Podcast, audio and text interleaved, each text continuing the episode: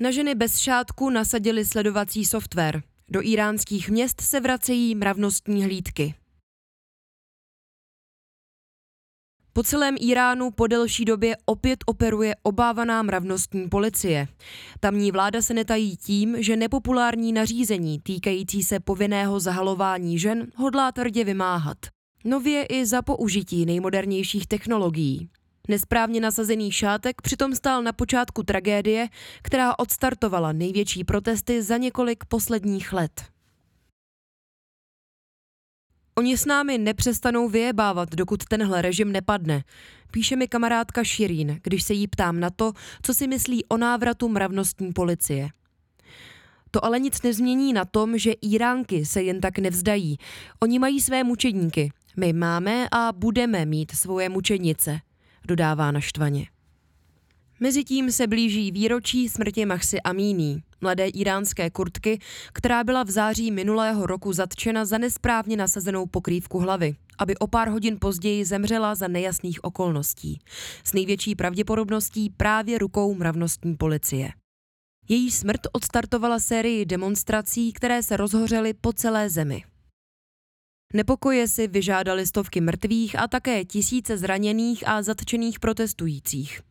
Naplno také odhalili hlubokou nespokojenost veřejnosti s místním teokratickým režimem, s porušováním lidských práv počínaje a ekonomickými problémy země konče. To, jak rychle se vlna vzdoru rozšířila po celém Iránu, znervoznilo i mnohé představitele vlády a silových složek. Z oficiálních míst se objevily i ojedinělé hlasy, které se vyslovovaly pro uvolnění striktních zákonů, jež upravují odívání žen na veřejnosti. Hlídky mravnostní policie se stáhly z ulic a člověk měl možnost, především ve větších městech, které chodily na veřejnosti otevřeně nezahalené. Co ale platilo ještě před půl rokem, v tuhle chvíli už neplatí a režim se netají, že hodlá nošení šátku opět tvrdě vymáhat. Návrat mravnostní policie. Iránská mravnostní policie je zpátky. Úřady nikoho neoklamou tím, že z uniform a hlídkových vozů odstraní jejich znaky, prohlásila Agnes Kalamar, generální tajemnice Amnesty International. Stejné násilí, které zabilo Mahsu Amini, je dnes umocněno technologiemi hromadného sledování, již jsou schopny identifikovat odhalené ženy v jejich autech a na pěších zónách, dodala. A skutečně, návrat hlídek, které mají v ulicích dohlížet na dodržování zákonů o zahalování, je jen špičkou ledovce nové vlny represí. Podle zprávy, kterou publikovala Amnesty International minulý týden, rozeslala policie od letošního dubna více než milion textových zpráv. Varovala v nich ženy zachycené dopravními kamerami bez šátku, že jim mohou být zabavena vozidla. Kromě toho byl nespočet žen vyloučen z vysokých škol nebo jim byl odepřen přístup k bankovním službám či veřejné dopravě. Mnohé navíc čelí naprosto nesmyslným a ponižujícím trestům, jako jsou nucené návštěvy psychologa nebo omývání mrtvých. Během protestů se k řadovým Iráncům přidalo mnoho známých osobností, včetně herců, celebrit či sportovních legend. Několik iránských hereček a sportovkyň se také veřejně odhalilo v solidaritě s probíhajícími protesty proti zákonům o hijabu. Média blízká tamním revolučním gardám pak seznamy těchto provinilců zveřejnila a ti od té doby čelí šikaně úřadů. Konzervativní zákonodárci navíc v těchto dnech přišli s novou legislativou, již umožňuje trestat známé osobnosti propadnutím až 10% jejich majetku, pokud budou veřejnost nabádat k porušování zákonů o tzv. cudnosti a hijabu. Zdá se, že pro vládu úřadujícího prezidenta Ebrahima Raisího se vymáhání těchto nařízení stalo prioritou. Tento vývoj je hluboce znepokojivý, protože ukazuje, jak jsou v Iránu využívány nejnovější technologie ke kontrole a represím. Mnohé napadne příklad Číny, jejíž vláda běžně využívá například softwaru pro rozpoznávání obličejů či umělé inteligence v rámci svého systému společenského kreditu. Čínská inspirace ostatně není náhodná.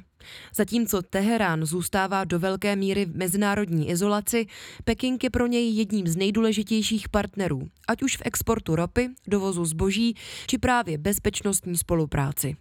Smlouvy o strategickém partnerství mezi oběma zeměmi poskytly Iráncům mimo jiné i potřebné technologie a know-how právě pro sledování vlastních občanů.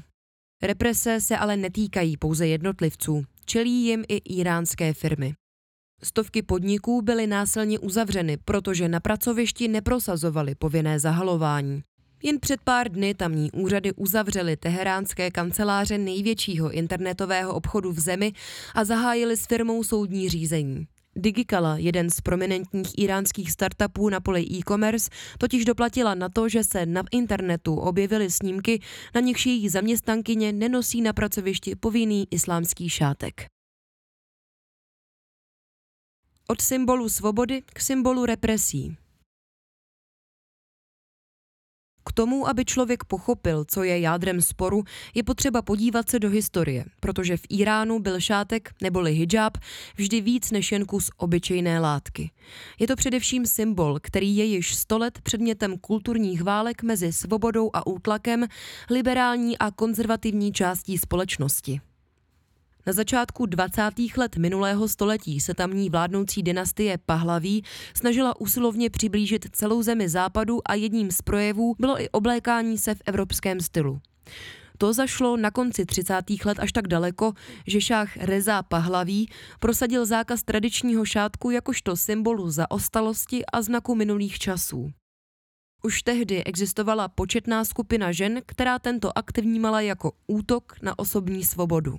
To pokračovalo i během éry Mohamada Rezi Pahlavího, který převzal trůn po svém otci a pokračoval ve snahách přetvořit Irán podle západního modelu.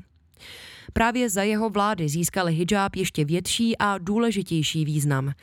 Jeho nošení se stalo v konzervativnější části společnosti protestem proti vynucovanému západnímu vlivu. Pro tyto ženy byl hijab aktem vzdoru a symbolem svobody. Způsobem, jak projevit vlastní spojení s islámskými a iránskými tradicemi. Vše se znovu změnilo v roce 1979 spolu s iránskou revolucí. Karta se zcela obrátila a z šátku se stal naopak nástroj kontroly a podřízení žen. Se vznikem Islámské republiky už nošení hijabu nebylo volbou, ale povinností. Stal se tak jedním z nejvýraznějších atributů nových pořádků. Jeho odmítání tak bylo znovu vyjádřením odporu, tentokrát jen s opačnými znaménky. Během posledních nepokojů pak odmítání zahalování hlavy a hesla ženy, život, svoboda představovaly skutečné protirežimní symboly. Zavrhnutí nuceného nošení šátku přitom spojuje různé proudy ve společnosti a podle neoficiálních průzkumů veřejného mínění je takto naladina většina tamní populace. A netýká se to pouze mladých Iránců, žen či městských elit. Z dostupných dat vyplývá, že 78% respondentů mezi 20 a 29 lety, 68% respondentů mezi 30 a 49 lety a 74% respondentů starších 50 let je proti násilnému vymáhání šátkového zákona. Navíc 84% odpůrců povinného hijábu si také přeje žít v sekulárním státě, což je s podstatou současného teokratického režimu neslučitelné. Budoucnost s vidinou recidivy. Irán se už několik let nachází na pomyslné křižovatce. Konzervativní režim se potýká s dlouhotrvajícími následky své vlastní politiky, kterou provází vleklá ekonomická krize a mezinárodní izolace. Zároveň musí čelit i faktu, že je čím dál méně populární. Zastánci tvrdé linie, kteří kontrolují vládu, se zdají být odhodlaní udržet status quo bez ohledu na následky. Otázkou ale je, jak moc je to udržitelné. Represe, které vláda používá k udržení se u moci, jsou na jedné straně odrazem síly státu, na druhé straně ukazují i jeho slabost. Protesty jsou autentickým projevem mnohaleté frustrace, se kterou se už současný režim nedokáže vypořádat. Ta vychází z toho, že se představitelé států fundamentálně rozcházejí se svými občany v pohledu na lidská práva i ta občanská a na to, jakou míru by mělo v jejich každodenním životě hrát náboženství.